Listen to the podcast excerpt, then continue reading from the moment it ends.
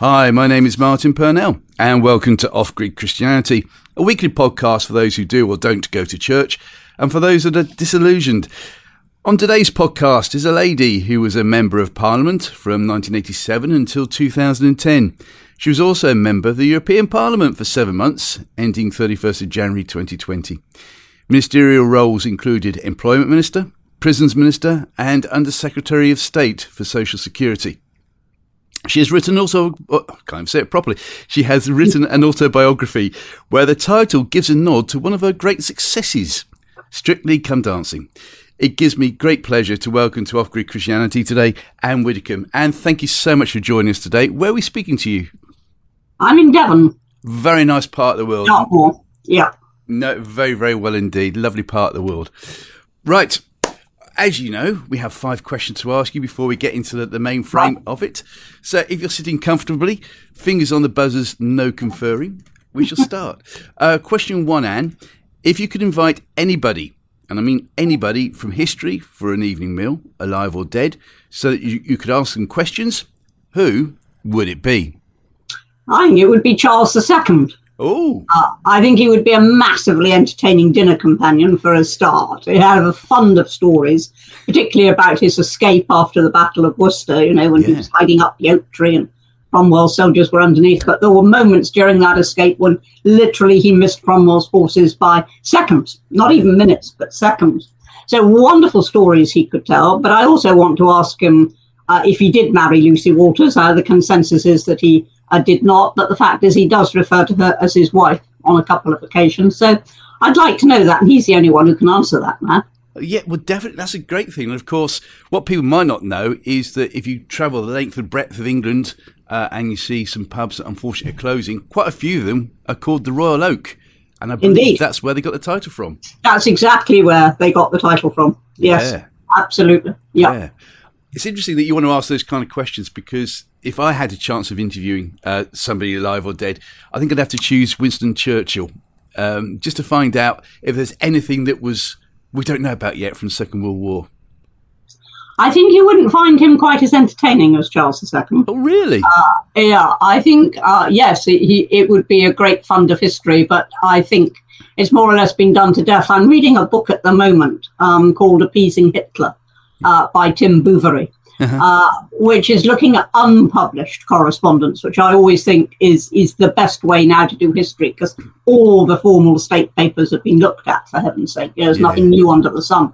Uh, but he's got he's going into a lot of unpublished correspondence, um, and uh, I once somebody starts doing that, there's very little to be revealed. So I I'd rather have Charles II, about whom there are still lots of questions, than Winston Churchill, about whom there are very few questions now.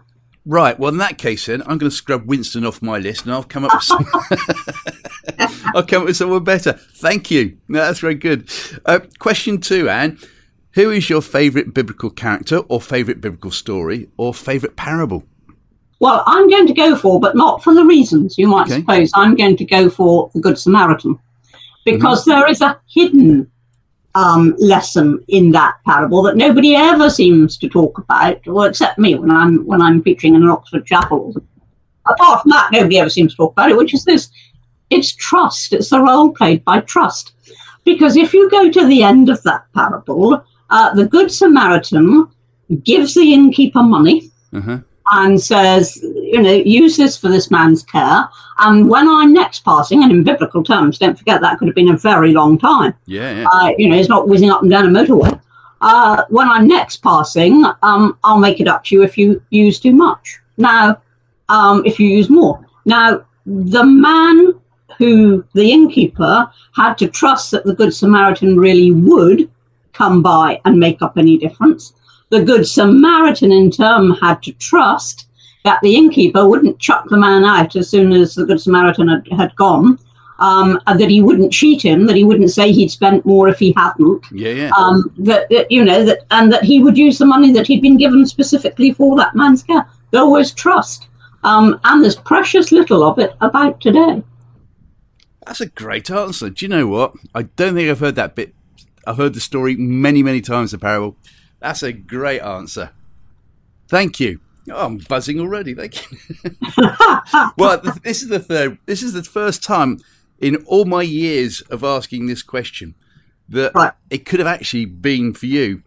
Um, if you were prime minister for the day and could change any law or impose a new law, Ann Widdecombe, what would it have been, or what would it be? I would repeal the 1967 Abortion Act and the 1990 Abortion Act completely uh, so that we protected unborn life. Because? Uh, because um, what we do at the moment is we uh, destroy human beings. And it's solely because they can't be seen. Yeah, yeah. I mean, if we could see uh, uh, small babies, and when I say small babies, I'm, I'm being quite literal because we have abortion up to birth in this country, which I think a lot of people don't realize. If we could see uh, the little ones that are being taken in uh, to be aborted, there'd be an uprising. But of course, you can't see them. Yeah. So it's out of sight, out of mind. Um, and uh, a lot of it is profoundly illogical. What is the difference with a child a couple of weeks before birth and a couple of weeks after birth? But the child a couple of weeks after birth has full human rights and full protection in law, uh, and the child two weeks before has none. Can we just clarify something there? Because you know we often hear bandied around that um, the limit was 24 weeks, but you're yes. saying it's up to two weeks before birth. No, no, no. I'm saying it's up to birth itself. Um, only in certain circumstances. Mm-hmm. Um, it's 24 weeks is what is called the social limit. So right. you don't really even have to give reasons for having an abortion up to 24 weeks. You know, you just don't want the child. And that is also illogical because if you think about it, you can have two children side by side, um, exactly the same age, exactly the same gestation, uh, and one is born prematurely and is in a secure uh, unit where everybody is fighting like mad to save that child. And the other of exactly the same gestation is just taken from its mother's womb and disposed of. Mm-hmm. And the only difference is that the one is wanted and the other isn't. Now, that is immoral. Uh, so, yes, there is a 24 week limit for social abortion.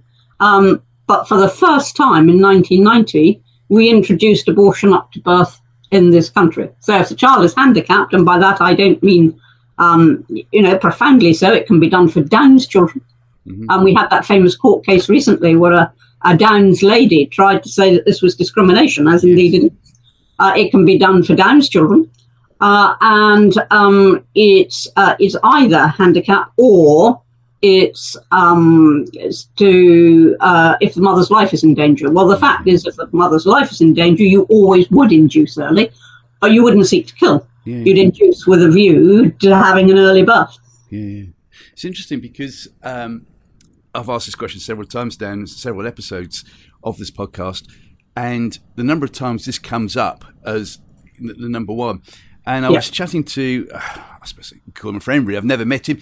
We emailed each other through a, business thing that um, I was inquiring about, and he's decided to answer.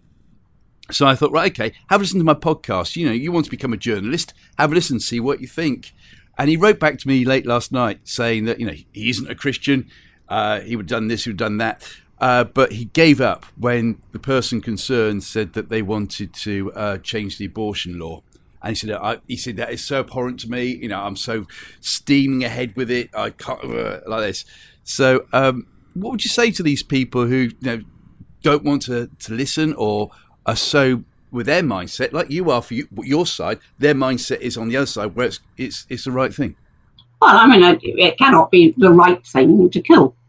Um, that can never be the right thing, and particularly when, as our laws allow, um, you can kill even when a child is viable. Uh, that is to say, could survive outside the womb. So uh, that can never ever be right. Now, uh, to me, you know, you, you open up a complete minefield when you try to decide where life starts. And the sort of people you're talking about say, well, it starts at birth. But as I say, you know, you tell me the difference a child two weeks before and a child two weeks after. There's no difference. There's absolutely no difference at all, except it hasn't happened to have arrived yet. Thank you, Ann. Thank you for that. uh, as, I said beforehand, you know, I'm going to be nice to you. I'm not trying to be controversial at all. It's yeah. just really nice uh, how you're answering these. Thank you. Question four: Outside of family events, what has been your most enjoyable day out so far, please, Ann? I think it, it came uh, in uh, the earlier part of this century uh, when I used to take my mother on cruises. Oh, wow. And we went to uh, Iceland and Greenland. And my mother didn't because she wasn't up to it then, but I and a friend uh, went up in a helicopter on top of a glacier. Yeah, yeah. Now, amazingly, it's infested with mosquitoes on top of the glacier. Couldn't believe it. Wow. But you have to wear a net. It's so bad. Wow. Um, but uh, that's obviously not what I enjoyed, not wearing the net against the mosquitoes. The thing, thing I really, really loved was you stood there and you could hear the boom um, as a bit of ice broke up, and, Yeah. and you- were just standing in what was effectively very, very unvisited territory. Wow. Wow. That reminds me because you know you you were high profile when you were an MP and you were going on these holidays. What about security? What, how did you cope with that? I never had security in my my entire life, You- and I didn't need it. I didn't need it. Wow, that's good. Good. What about all these people coming up to you say, "Oh, I know you" and all that sort of stuff? Oh yeah, they do all the time, absolutely all the time, and some will be quite rude. Some not often, not often. On the whole, we're very British, and we pass by if we don't like the person concerned. Uh, but but occasionally, yes, it does happen. Um, but I've never felt. I remember once, you know, we we got a death threat in the office purporting to come from the IRA, Yeah. and my staff were in a tears, and I said, "Come on, the IRA don't send you notice; they just do it. Throw it in the bin." Uh, and I, I think, you know, nowadays everybody's terribly uptight about security, etc., etc. Frankly, if you go into that job uh, and you're too fussed about your safety, it's a bit like going into the army and not wanting to get shot. Yes. Yes. Well, you won't see me going into the army or into politics. we're both too old. Oh, Just the other side of the, the upper age limit, obviously. Um, question five, Ad. Uh, what has been your most embarrassing moment to date, please?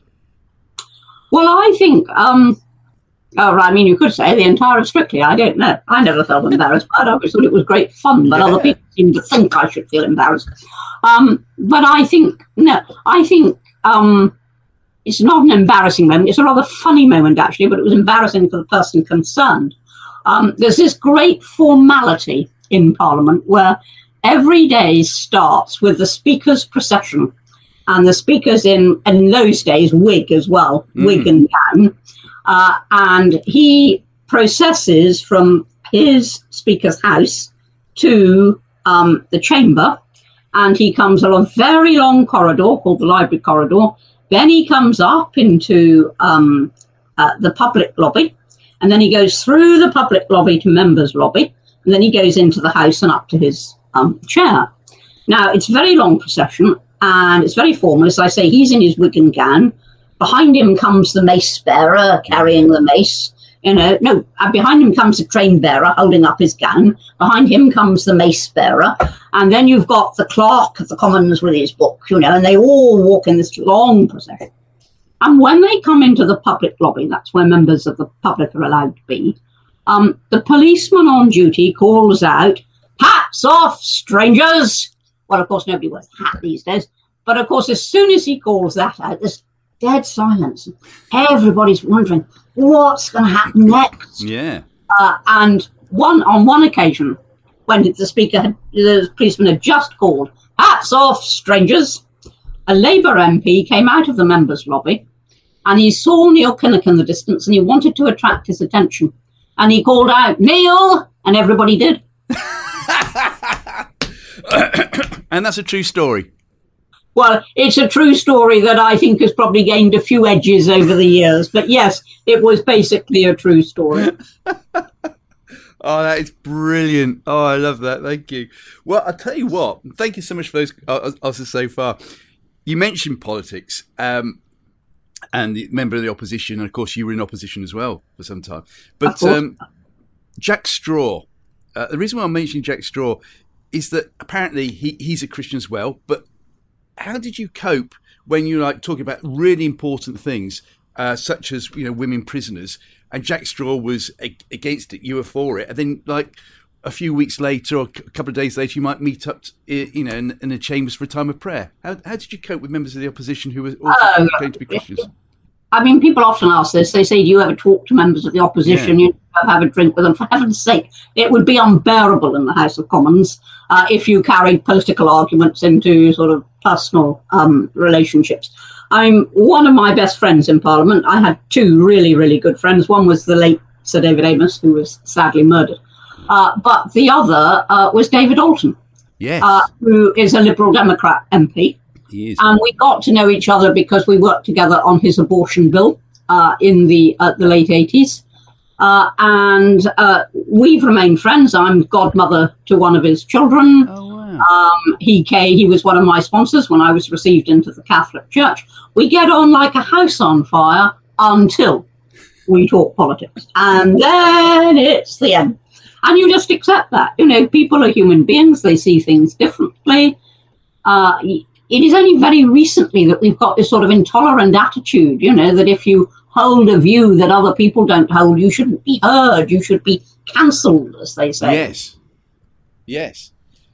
David Alton had the pleasure, uh, well, this goes back um, in my UCB days, going down to interview him in Houses of Parliament. And I remember his little office, it was up a stairway, um, and was, it was, it was not bigger than a broom cupboard it was it was so small, and he was explaining that how many ever MPs they had in those days.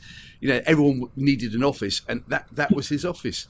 And then he took me into the the House of Commons itself, and peering down.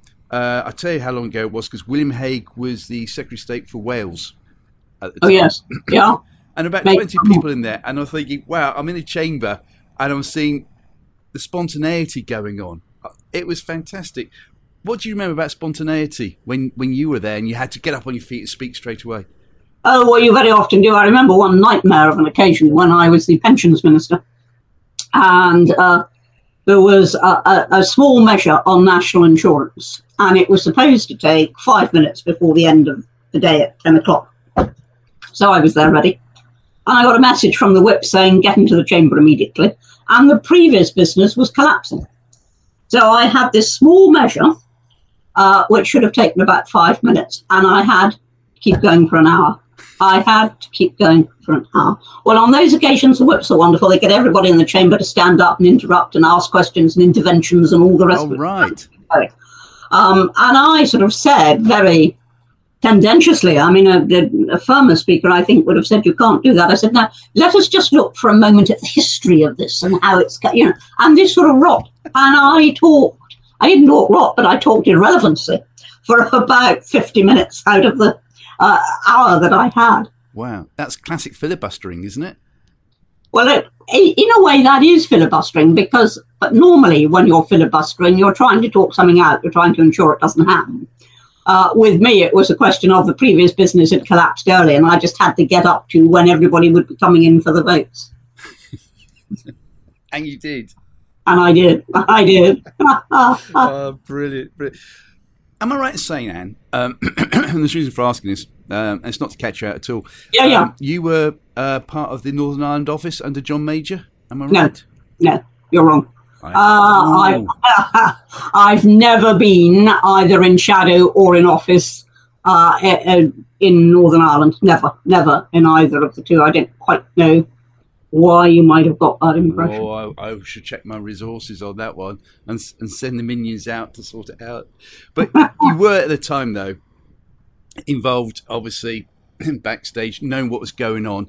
What, what, do you remember of the, the peace process, you know, the, the times leading up to peace process, Good Friday Agreement? Well, I'm always slightly irritated because people tend to say it was Tony Blair who got the peace in Northern Ireland. Mm. Actually, it was John Major. Uh, it was John Major who started the whole ball rolling uh, and who decided that yes, we were going to talk to the IRA. Now, that may sound to you quite obvious, but the line that Thatcher had always taken was we don't deal with terrorists, they're common murderers, we do not talk to the IRA. Uh, John Major recognised that if you're going to have a peace process, you've got to involve both sides. Otherwise, you might just as well not bother. Uh, so he did start um, well, the government started talking to the IRA very carefully to start with. Uh, but of course, we couldn't say that that was what was going on. Indeed, most of us didn't even know. You know, this was known to very few people. Yeah, yeah. uh, what was going on.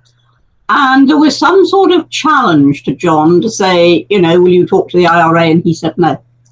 And later, everybody, uh, not everybody, later, some members of the Labour Party tried to make trouble over that. Uh, and uh, the public, the press, and indeed the Labour front bench just said, stop it. You know, we've got a peace process. Uh, and uh, it went well. It went well. Yeah. And Blair built on that. And I was really very saddened when Blair made his statement in the House of Commons. I was there when he made it on the, uh, the peace agreements didn't give any credit to John at all, and I thought that was very petty and mean-minded of him. Well, thank you for setting that straight. I had the privilege uh, last week of interviewing Martina Purdy, uh, who was the BBC political correspondent for Northern Ireland until about 10 years ago when she then became a nun. And uh, so I had the pleasure of interviewing her, and she was talking about the, the peace process and the signing of the forms and everything else like that and it was it was incredible to hear from her side of the story, uh, together also with a lady called Linda Gould, who is a Presbyterian, working through the troubles as well. From you know, 1998 onwards to now, what do you think about the peace process and how's it going? Well, uh, I mean, we, have got peace on the mainland, certainly, uh, and Northern Ireland is much more peaceful uh, than it was. I mean, you and I both lived through the troubles. We know exactly what it was like. You know, it was it was an incident a day, pretty well, um, and including some very very big nasty ones. I mean, I myself missed the uh, the Brighton bomb uh, by about twenty minutes. Oh, really? Uh, yes, I'd been drinking in the bar. Well, I was much younger in those days. I'd been drinking in the bar with some fellow candidates, you know, and we were all very ambitious. And yeah. about 20 to 3 uh, in the morning, I said, Well, I, I thought I was going off to bed. I'm sure they regarded me as a fuddy duddy. Uh, but I went off, and uh, the bomb went off 20 minutes later. And those of my friends who'd stayed at the bar were caught in it. Um, they were okay. Uh, I think one of them had dust inhal- inhalation, but apart from that, they were okay. But of course, I lost, you know, I lost a good friend in the bomb. Um, and uh, so I missed that by 20 minutes. So for us, the point I was making I get rather rambling now. The point I was making was we know exactly, you know, what the troubles were like. Um, and you haven't got anything like that now. So from that point of view, that point of view, the peace process was successful.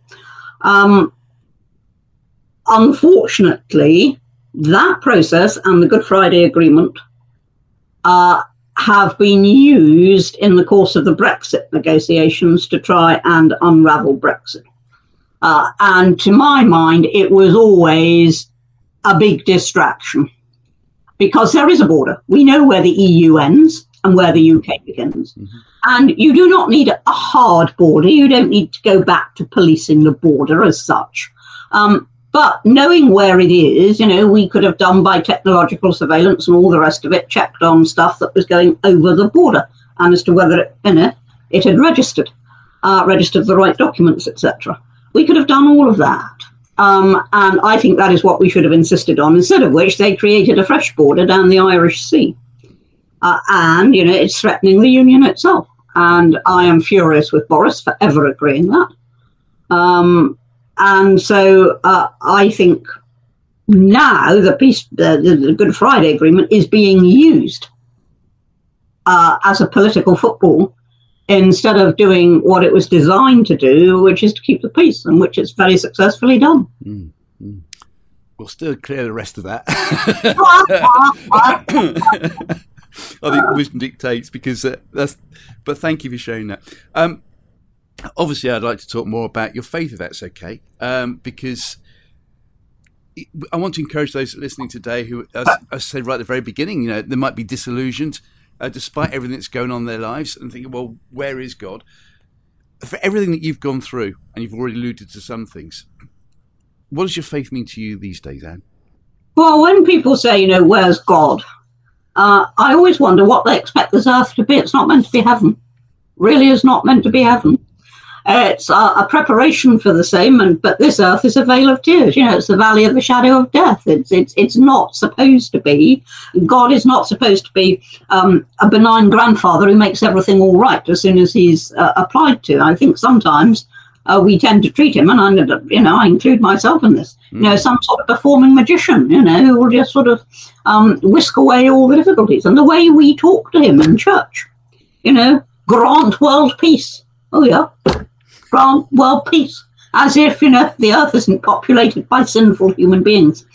And the bit I always quote is not actually the Bible. I don't know whether you've ever seen it. Very famous film called Hacksaw Ridge. Yes, Mel Yes. Gibson. Yes. Uh, was it Mel? I don't know. But Desmond Doss, who is the hero of Hacksaw Ridge, um, Desmond Doss rescued 75 people. He was a non combat medic, he was a conscientious objector was, who was yeah. a medic. Yeah. And he rescued 75 people. Now, the bit I quote is this. Every time, and this is not fiction from the film, this is fact, he says it himself. Every time he got one more to the ridge and let him down, he prayed to God, just let me get one more. He did.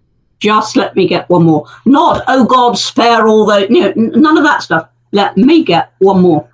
And there were two things there, I think. First, it was a very specific prayer, but secondly, he was asking God's blessing on something he was doing.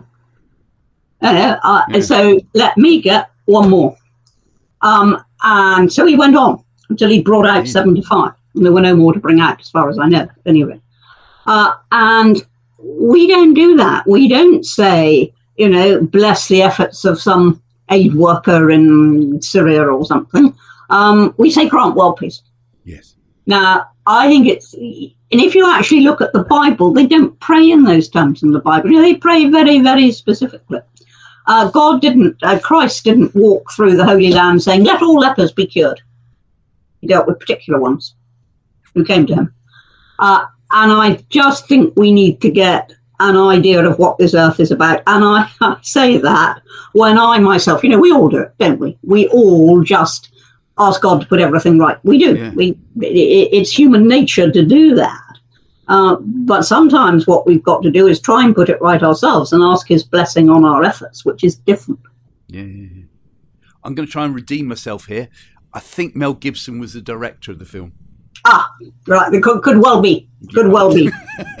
but I know he didn't play Desmond Doss. I can see Desmond Doss in my mind's eye, and it wasn't Mel Gibson. It definitely wasn't. It definitely wasn't. I should remember it was. I think it was a, an English actor. Oh, I can't I can't remember, but he, he was very, very good, whoever he was. But the Yeah. story itself, which apparently um, was itself filleted because Mel or whoever was directing uh, didn't think viewers would believe it. So some of the more miraculous events were actually taken out. Oh, really? Yes, to keep it um, credible to us mortals on this earth. Wow, wow.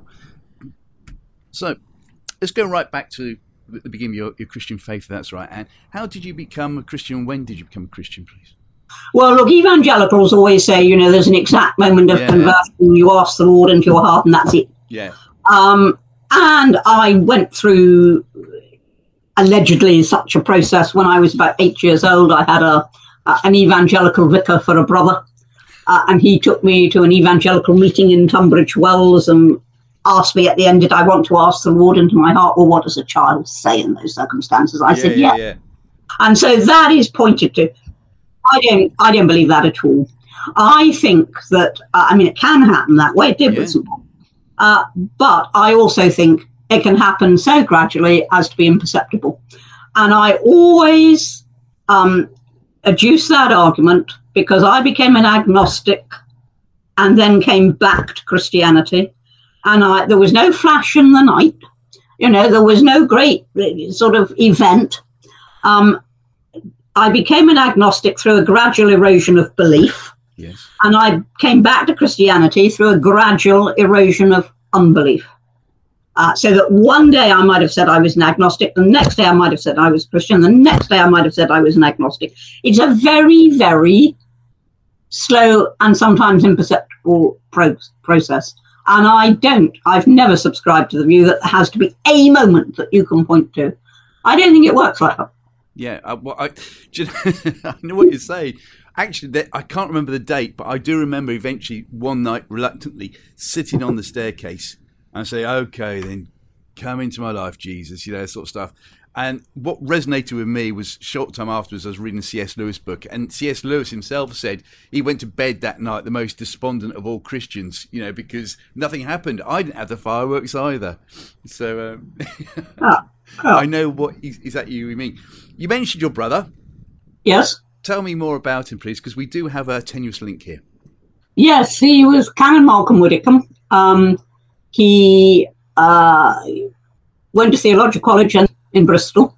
And one of the churches that he uh, was assigned to during his curacy, he then took over as the priest in charge. He wasn't granted the living immediately because that church was scheduled for closure. We're we talking about St. Philip and, and Jacob here? We're talking about St. Philip and St. Jacob in Bristol. Yes. And that church was scheduled for closure, uh, and he was just there to sort of see it through. Well, he took a completely different view, and his motto was seek first, seek first the kingdom of God, you know, and all else shall be added unto you. So we didn't try fundraising. We didn't have a, you know, a barometer outside the church showing how much had been donated, how much you still had to go. Didn't do anything like that. He gave away the church's funds to missions. Seek first the kingdom of God. He gave the money away. Uh, and uh, the net result of all of this was that um, he got an evening congregation of 200, which had been about 20, and the church was saved from closure. And it went from strength to strength. It became one of the biggest evangelical churches for miles around. Indeed. A lot of students used to come from Bristol University. Uh, and uh, it, it, it became quite famous in its time, but it was founded on this one principle seek first. Wow. So he gave the money away at a time when, you know, most vicars or priests in charge would have been trying to get the money in, gave it away. Yeah, yeah, yeah. I was chatting to a, a vicar friend of mine uh, only a couple of weeks ago, and I said I'd be interviewing you. He said, "Oh, I used to know her brother." And yeah. So um, here's a quote, uh, and I, I, assume it to be correct. Um, is that um, apparently your brother didn't believe in purgatory? Is that right? Oh, that's right. Yeah. Well, he, he was a, he wasn't a Catholic. I'm a Catholic. Yeah. Yeah. Yeah. yeah. Uh, and he he said. Um, so when our, my vicar friend Martin, his what's his name is Martin, said to him, um, "I take it you don't believe in purgatory, Malcolm." He said, uh, "No, I do because I went to theological college." That's quite likely. Yeah, that is quite likely. He hated it uh, because he wasn't interested in theory you know, he had to have these qualifications, but he wasn't interested in theory. Um, he wasn't interested in the abstruse uh, side of church history. He wasn't interested in that. He just wanted to get out and work for the Lord. Uh, and uh, therefore, it took him rather longer at theological college than it should have done. He had to have an extra year.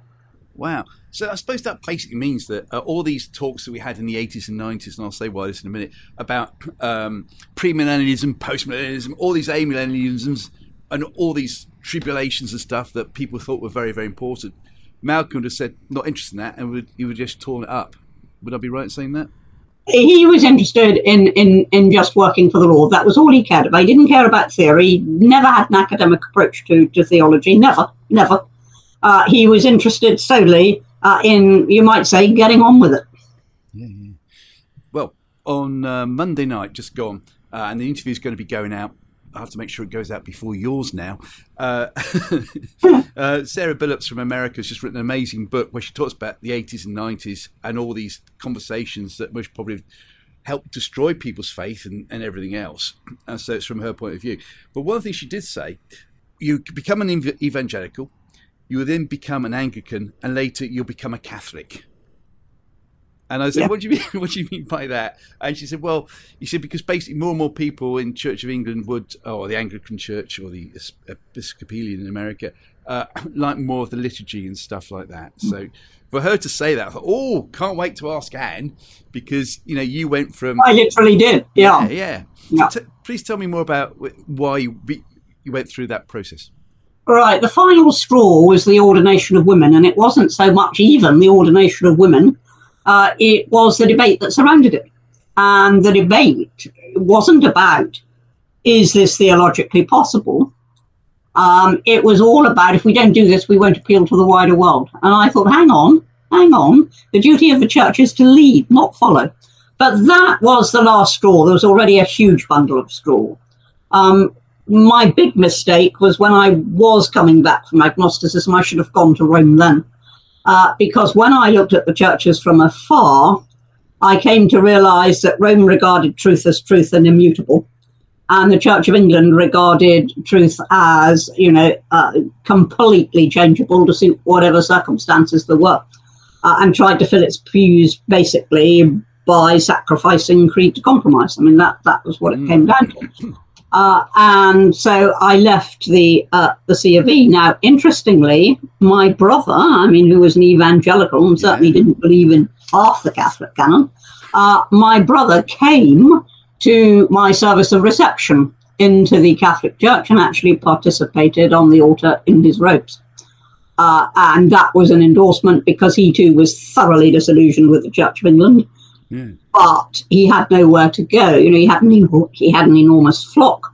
He wasn't going to come to Rome because he, he didn't accept half the doctrine. Uh, so what was he to do?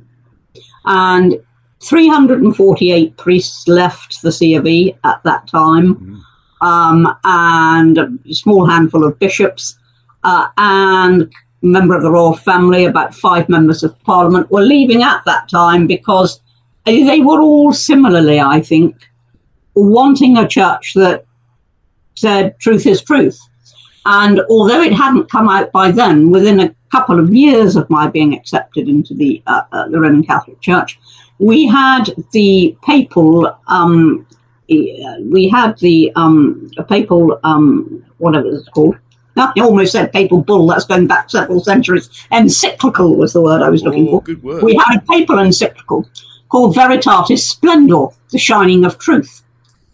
And its thesis was what had drawn me into the Catholic Church, although it hadn't then been published. Its thesis was something can be enormously popular, but deeply wrong, and something can be profoundly unpopular, but right. Mm. And what you have to do is look at right and wrong, truth and falsehood, not at what goes down well. And the Church of England does the exact opposite. I suppose you can you can. It's embroiled in a discussion now as to whether we should say our father, and you know, and, and, and yeah, yeah, yeah, politically incorrect. Yeah. I mean, come on. Yeah, it's as if you're trying to appease the masses. Yeah, uh, just to get votes. And they don't come into church. You know, you don't get them as a result of that. And this is what the Church of England doesn't seem to understand. There are two growing churches in the world. One is the Catholic Church. One's the Evangelical. And why? Because they both say this is truth. They don't mess. Yeah. So I take it then that your brother might have been a little bit miffed, but not very miffed. He wasn't at all miffed. He was on my side completely. Wow. That's brilliant. Hence, I suppose, a, a quote here that I found from a very well known person. I might be looking at that person right now. Uh, for years, I had been disillusioned by the Church of England's compromising on everything. The Catholic Church doesn't care if it is unpopular. That's right. Yeah. That's right. So, going back to the 1980s, one of the, yes, one of the big questions thrown at me when I first became a Christian. So I'd love to hear your vote, your your thought on this. I'm going to sit well back just in case. uh, and you've most probably heard this several times. You can't be a Christian and a Catholic. What would you say to that? Well, I mean, it is complete nonsense. Uh, I mean, as far as the Catholics are concerned, you know, we were all Catholics until the Reformation. Yeah. Mm-hmm. Uh, so it is a nonsense to say you can't be a Christian and a Catholic. I need to hear why the two are supposed to be uh, incompatible before I can answer, because I could be answering a hundred different questions. Uh, but as far as I'm concerned, our Lord founded his church when he said, uh, Thou art Peter, and upon this rock, and Petram, you know, that you are Peter Petrus, and upon this rock I, I will found my church, and I will give you the keys, and the gates of hell shall not prevail against it. Um, and he went on to say, Whatsoever thou shalt bind on earth shall be bound in heaven, and whatsoever thou shalt loose on earth shall be loosed in heaven. Now, that to me is a very, very clear authority uh, to Peter and to the early church. Um, and from that we stand. Now, if you want me to say that the Catholic Church has always been a force for good, patently obviously it wasn't. Mm. You know, I mean, the Catholic Church, like all other collections of human beings, went through a stage of extreme corruption. Um, and even by the standards of the time, and you've always, you know, we, we talk about the Borgias, for example, but you could look at the standards of the time. Yeah, yeah. But even that, even by the standards of the time, um, was just simply not right. Uh, and I welcome the Reformation as being a good thing, but I also believe that it would have come within the course of the next 50 to 100 years anyway. Uh, and the rather violent way it was done uh, didn't help. Slaughter of the Anabaptists, for example. Yes, yes, yes. And we've talked about that in a previous uh, episode as well, about the Anabaptists as well. Going back Um, to your political career, if that's all all right, Ann. Yeah. Um, where do you see Jesus or God turn up in your life to take you through a situation that you thought there's going to be, well, problems ahead? Let's put it that way. Well, I mean, one of the worst uh, things I ever had to do in, in Parliament, I denounced Michael Howard, um, who had been the Home Secretary, Yeah. uh, over his treatment of the head of the prison service, Derek Lewis. Now, you know, that may not sound much to anybody just listening to this, but if you attack members of your own side, you really do become a bit of a pariah. Yeah. And uh, the events that I was taking him to task over had actually happened 18 months earlier. Um, but I hadn't been able to say anything because I was minister in the department. It was collective responsibility. But I'd always said, always said, when this is over, you know, that, by which I meant the election, when this is over, I am going to say everything I know. And nobody who was my friend, people like David Amess, David Orton, nobody wanted me to do it. But I decided I would do it. And I remember sitting there in the House of Commons. I mean, the press had been going mad over it for a week. I remember sitting there in the House of Commons, and the Speaker called my name, and I thought, I really don't want to do this. And as I stood up, I was saying um, to myself in my head, I was saying, Lord, see me through this. And suddenly, a huge beam of sunshine came through the window, Yeah. and I thought, thanks. And then I knew it was the right thing. Wow. And then what happened? Um, well, I, I obviously I had to leave the front bench. You can't attack somebody um, on your inside from the front bench. I had to leave the front bench. I spent a year uh, out of either office, well, obviously not office because we weren't in power, but I spent a year out of um, shadow office. Uh, and then I came back. Uh, and uh, really, that speech, which was known as something of the night, um, although that was a phrase I didn't use in the speech, I used it in uh, in some press comment Mm. um, that phrase um, more or less put me on the map. And I had a year of really uh, quite an interesting year doing an awful lot in the media. Yes. Yes. COVID. COVID. COVID, especially, you've seen we've you know we've come through it. Unfortunately, many people died from it. But from uh, where I'm coming from here, I see quite a few people now just giving up going to church as if you know they're, they're hanging on by their fingernails to God. Where do you see uh, the UK in particular with the, regards to the Christian faith, and where's it where's it going? Well, first of all, I thought the churches let down um, their flocks uh, during COVID. Uh, the government said close the churches, and they closed. Hmm. Uh, my view is that we should have defied the government. Um, now, we could have brought in, you know, all manner of measures. I'm not saying we shouldn't have done that, uh, but we should have kept the churches open so that people could go in individually to pray. And if there are lots of pews between you and the next person praying, as there would be if people were just going in individually, Yeah, um, then you know there was no danger at all. And I thought the churches should have taken a much stronger line and should have said, "You lay down the criteria, oh government, but we're staying open. You know, you can tell us how many people can be in a, in a church at a given time. You can tell us that they must wear masks. Obviously, you can tell us this, that, and the other thing. But we're staying open. That's what the churches should have done. No, they didn't. They shut. Um, and although the Catholic Church complained, it still obeyed the law, which you know it, you, you might expect.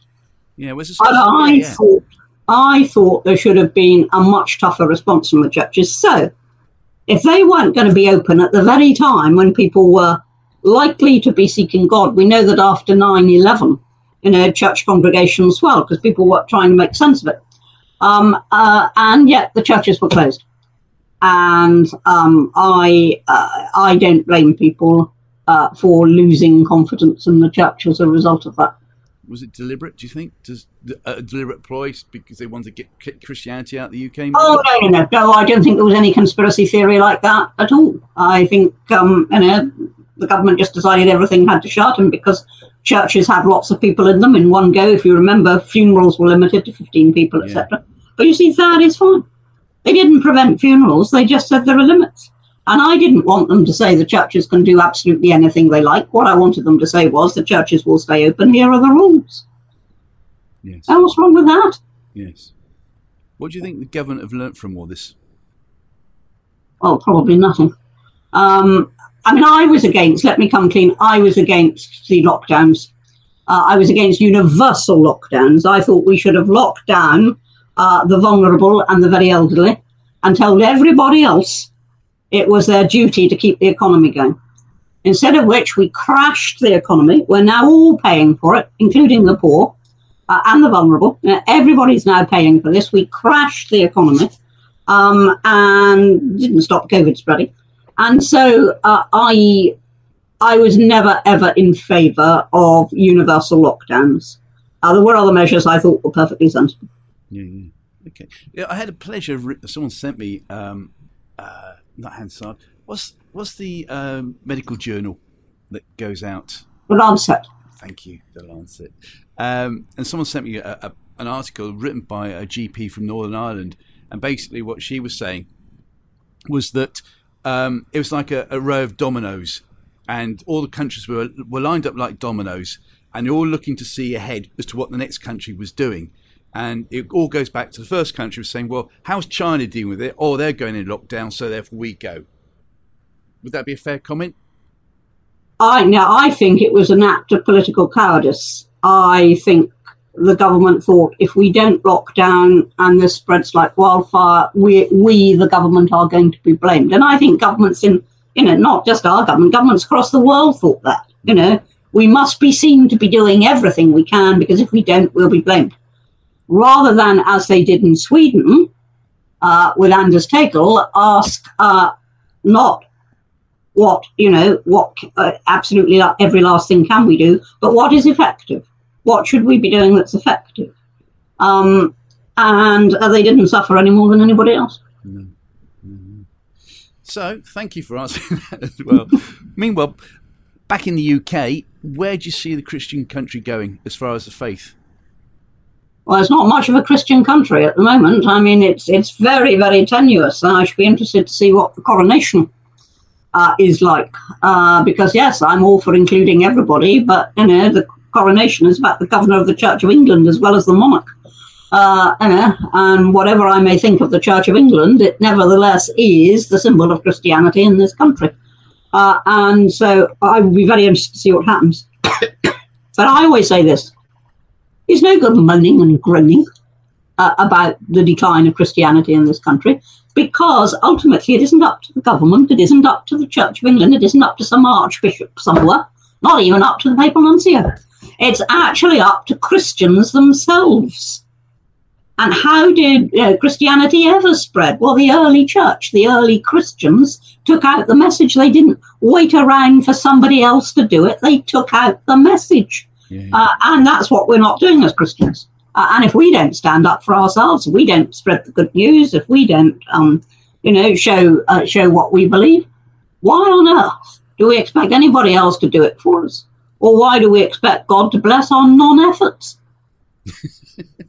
no, exactly, exactly. I mean, it's like you were saying. You were um, one minute an agnostic, the next minute you were thinking go back to Christianity, then an agnostic again. If you could have your time back and speak to yourself, what would you say about getting out of the agnosticism earlier? What would you have said? Oh, I wouldn't. I was quite prepared, you know, for it to, to happen as it did, which was naturally, yeah. by degrees, uh, but very, very certainly. Uh, and that's the whole point. Very, very certainly, it happened, and I don't. Um, I don't regret that period because uh, I think that um, you know, without uh, fear, you don't need courage. Without doubt, you don't need faith. Um, and without uh, some sort of challenge to what you think, you never actually rethink your position. So I don't regret that period particularly. I never have. Mm, that's good. That's good. I'm very thin-skinned. Obviously, you're you're thicker skinned than me when it comes to criticisms and stuff. How did you handle the press and all their sniping at you? Not just going at Michael Howard, but other things as well. Oh, I mean, I think you handle the press in different ways depending on what's happening. I vividly remember at one point uh, they christened me Doris Karloff. so uh, one day, my secretary pressed the intercom and she said, uh, I forget which one it was, say the Daily Mail, Daily Mail on the phone for you. So I took the call, and before the man could say anything, I said, Hello, Karloff speaking. and that is the way you deal with it as you would with bullying. You know, that's the way you deal with it. You you join in, you laugh, it loses its sting. Um, when they were criticizing me for things I hadn't done, I used to get pretty miffed, but it was an occupational hazard. Um, you know, to go back to an analogy I used earlier, it's like sort of saying, well, you know, I want to be a soldier, but I don't want any bullets to come in my direction. If you want to be a politician, you're going to get the bullets, isn't it? Yeah, yeah, yeah. Well, talking of bullets and what's going on in Ukraine and Russia. Yeah. Uh, yeah. Where do you see it ending up? I think um, this is only going to be solved when Putin finally goes, and I think Putin is ill. Um, but I think that's the only way this is going to be sorted. He has too much face to lose, and now we're at the pitch where there's nothing really we can offer him. You know, in the very, very early stages of Ukraine, we might have said, what can we offer Putin that will save him some face but keep Ukraine safe? What yes. what can we say? We're past that stage now. It's, it's a bit like fighting Hitler. You you reach a stage where no, absolutely no compromise is possible.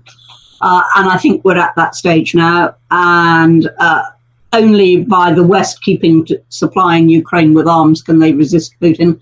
And I think they've got to go in, go on resisting Putin until either the Russians have enough themselves, and there's plenty of signs that public opinion there is changing, uh, until the Russians have enough, until Putin uh, goes for whatever reason. I don't know, but what I do know is this I see no way at all of a short term solution. We're, we're in for the long run on this. Mm. I'm afraid so. I'd, I'd love to say the opposite. Yeah. Uh, but, you know, Zelensky knows it, and I know it, and everybody knows it, that you know, there is no quick solution tomorrow morning. Yeah. And of course, there's, there's the argument as well that uh, Mr. Putin has put round himself all his yes men, and that some of those could be even worse than him as well. So even if they did take out Putin, you might get someone twice as bad. I don't think that would would actually happen. At least, I mean, you might get somebody twice as bad, but I don't think it would happen with regard to Ukraine. I mean, Putin thought Ukraine was going to be a quick legacy you know, that he'd be able to go and overrun it in, if not in minutes, you know, in days, or certainly in a few weeks, not months and years. And, and that's when he thought it was a quick legacy. It isn't. Any successor will recognize that um, and will take advantage of the change to say, you know, what can we do over Ukraine? It then, I mean, it won't be a straightforward case of them saying, well, we're going tomorrow morning. It, it'll then be a long negotiation. But I don't actually think that will happen. He is surrounded by yes men. He is surrounded by people who are utterly loyal to him, mm. uh, and uh, that I'm afraid is is is just something we have to recognise. But where I think hope lies is amongst the Russian people, because when this business began, huge swathes of the Russian people were right behind Putin. Uh, they thought this was the right thing to do. Now, gradually, as the body bags have come back, and you know, social media has um, has pointed out what's going on. Opinion is changing. You've got young men fleeing the Russian borders to try and get out of the draft. Yeah, yeah. Uh, you've got people now who've seen their sons come back in body bags. Um, it, it's different. The opinion is changing. Uh, and uh, that is crucial because when public opinion changes, eventually there is change at the top. Yeah, yeah, yeah. One final question before we get to the final question. I sound a bit like Paul there from the Bible, St. Paul from the Bible. Um, so we can wrap it up. What would you say then if people say, "Oh yeah, well you call yourself a, a Christian, Ann, but look at all the people that are dying in Ukraine and, and Russia on the borders. Where's God in all this?" Ah, well, that comes back to the very question you asked right at the beginning. Where's God? and as I said, this earth is not meant to be heaven. Uh, and I'm as guilty as anybody. Uh, uh, as I said earlier, uh, of expecting God just to, to magic away problems. You know, I'm I'm I'm just as guilty as anybody else of asking him to sort things out. Yeah. But I quoted Hacksaw Ridge, Desmond Doss, just one more, Lord, just one more, and I think we ought to get in that mode of thinking. Wow. And thank you so much for for sharing all that. The final question then is before I say cheerio to you, uh, it's something that I always do. I ask our guests to choose the, the hero as someone who's uh, not who's uh, not in the Bible and definitely dead, so that you know in years to come we can't go and say, "Oh yes, but have you heard what such and such did subsequently?" So, and, Oh, sorry, hang on, hang on. Good job. This is a podcast and not a not a open air broadcast, yes, isn't it? isn't it? That is, um, do you know what? I might keep that in, just the phone call going. right. Well, oh my, the Right, hero. right, let me just introduce you again. Right, thank you for that phone call. so, Ann Widdecombe, it's been a sheer pleasure to talk to you today and listen, more importantly. Who is your Christian hero, please? I think my Christian hero is Teresa of Avila, Saint Teresa of Avila, for this reason that um, when she was on um, a, a journey of good works and helping God, uh, her boat turned over, and she emerged, and instead of saying, "Thy will be done," she said, "Oh God, if this is how you treat your friends, no wonder you have so few of them." Good for Teresa. Tell us more about Teresa, please. Uh, well, there's, there's not a very great deal to tell. That that that's the bit that always stands out in my mind, and the bit that I always quote. Um, and of course, Teresa of Avila is very often muddled up with Teresa of Lisieux, and they were two completely different people. And, And these days, of course, we've got Mother Teresa of Calcutta, whom I could quite easily have nominated. Yeah. But tell you somebody else I might have nominated, but I didn't. Um, Phyllis Bowman, Ah, who for decades ran uh, the Society for the Protection of Unborn Children. yes. And Phyllis never gave up. She never gave up. It didn't matter what parliamentary reverses we had. It didn't matter what went wrong. She just kept going the next day. Just, and she um, took a vow that she would give up drink until uh, we had managed to um, reverse aspects of the 1967 abortion bill. Uh, and she gave up drink from that point, and she never had another drink. Wow. And when she was getting a bit elderly, I used to say, Look, we've got to get some progress on this because I want Phyllis to have a drink before she dies. But it didn't happen. It didn't happen. Phyllis Bowman. I, in fact, okay, I'm afraid Teresa of Avila might have to take second place, but I do like that blunt talking to God, and it was from the heart. And I, I think they would have laughed up there. Yeah, and how many years ago are we talking about for St. Teresa? Oh, you're going back centuries. Yeah, brilliant. Ann Widdecombe, it's been a privilege, and I really do mean a privilege to listen to you to you today. Thank you so much for joining us. Thank you. God bless.